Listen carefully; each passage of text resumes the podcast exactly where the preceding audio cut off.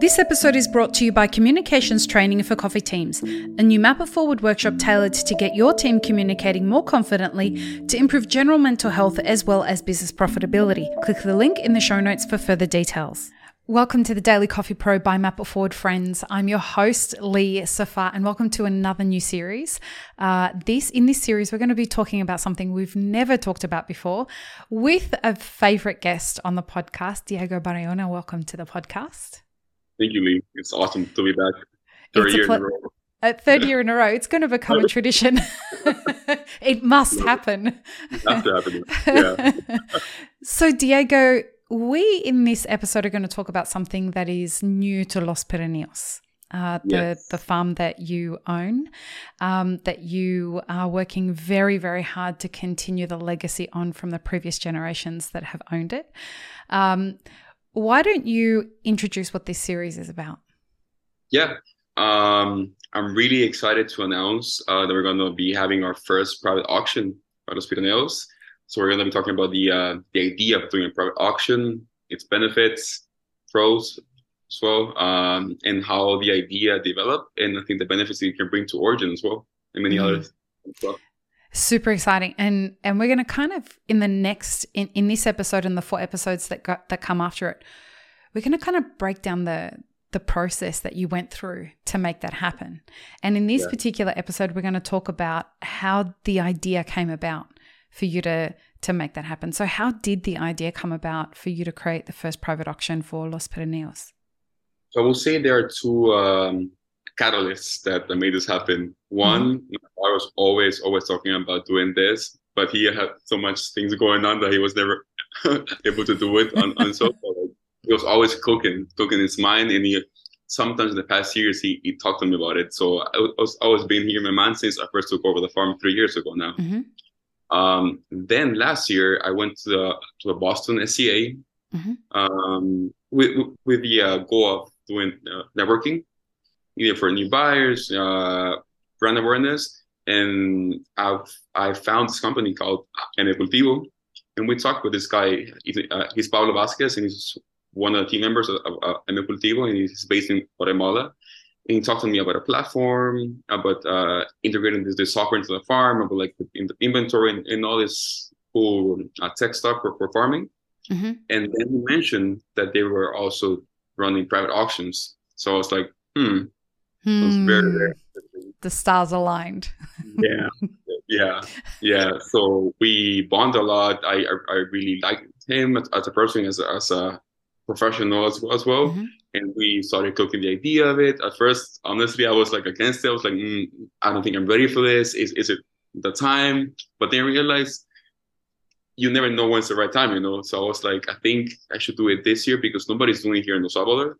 So I want to be one of the first to to just to, to, do this here in the country and, and be a, a a, a, disruptor, you know, of the. I don't know what you mean, sir. yeah. I'm completely yeah. unfamiliar with the concept. um, I don't know about that. I, I agree with you. yeah. So he he really pushed me uh, to do it, and, and he pitched me the idea of it the, the whole the whole processing. And I was like, okay. Mm. I think I decided this end of December of last year. I was like, okay, let's do it. So, so for the the small business owners that are listening to this and the other coffee producers that are listening to this, can we dig a little deeper into your mindset around making a decision like this? Yeah. Okay. So, what I want to ask is that moment where you're trying to make the decision of should I do this or shouldn't I do this when I I know that I don't know all the information. I don't know. Uh, success is not guaranteed here. Exactly. Yeah. Right? You're a marathon runner, you're an athlete. You you have the tools to create a mindset that is focused on the long game rather than the short game. Give some yeah. people some insight into how that decision making process happens for you, if you don't right. mind okay, ready? I'm, I'm gonna do a, a sports metaphor and, and uh, analogy. oh my god, yeah. There are two things that um, helped me a lot in the past three years mm-hmm. um, to to lose fear, right? Because this involves a lot of risk and fear, right? Mm-hmm. Um, but there's always if you don't take risks in life and you push yourself and take yourself out of the comfort zone, for example, for me, this project, the, the mm-hmm. auction for the first time, you just stay stable and you don't move on. So I feel like once you lose that fear of, of failing, you become invincible. You know, I, I feel like unstoppable. Even when mm-hmm. with, with marathons and triathlons, Ironmans, all that, there's always a risk of, of failing miserably. But if you don't take those steps forward, you, you don't progress as a person, as a professional, as a business, anything. So you gotta take those steps, even though it's scary. It's can be stressful as well. It's mm-hmm. something mm-hmm. new, new scary as well. But if you don't take those steps forward, change doesn't happen. Progress doesn't happen. Do you always expect to be successful? No. Okay. No. And folks, that's a real big lesson for all of you out there that are like focused on toxic positivity and yes. dessert for dinner. Diego and I have loads of conversations around this shit and it's why we're such good friends because we're very aligned when it comes to managing expectations, taking risks, doing the work. Um, and, and it's a really, uh, I think, as we come towards like economic tsunamis that we keep talking about, I think we're going to start to see people bear the brunt of toxic positivity with regards to the decisions they've made. Do you agree? Yeah, like um, when I first started doing this uh, coffee production project that my dad left three years ago, I mean, I had everything against me. Like there was nothing in favor of me. It was everything yeah. against me. And I was so scared. I mean, I was like, I'm gonna fail for sure. Like I think I was more confident I was gonna fail than I was gonna succeed. Right. But the fact that I um I over overcame every every tsunami that came to me mm-hmm. every single week. That proved to me like, hey, I mean, I'm really capable of, of, of overcoming challenges, making things happen, making things work. I have an amazing team behind me as well. So like, why not go for the private auction? It, yeah. so when you come to make a decision like that, you don't make that decision saying, you know, success is guaranteed. I'm going to crush it. My team's going to crush it you at this moment announcing that you're making the going to do this auction you you really genuinely don't know how this is going to go for sure and and I have a funny story. Even when I was uh, uh about to post the uh, the like the reel on, uh-huh. on, Instagram, you have no idea how much I hesitated to.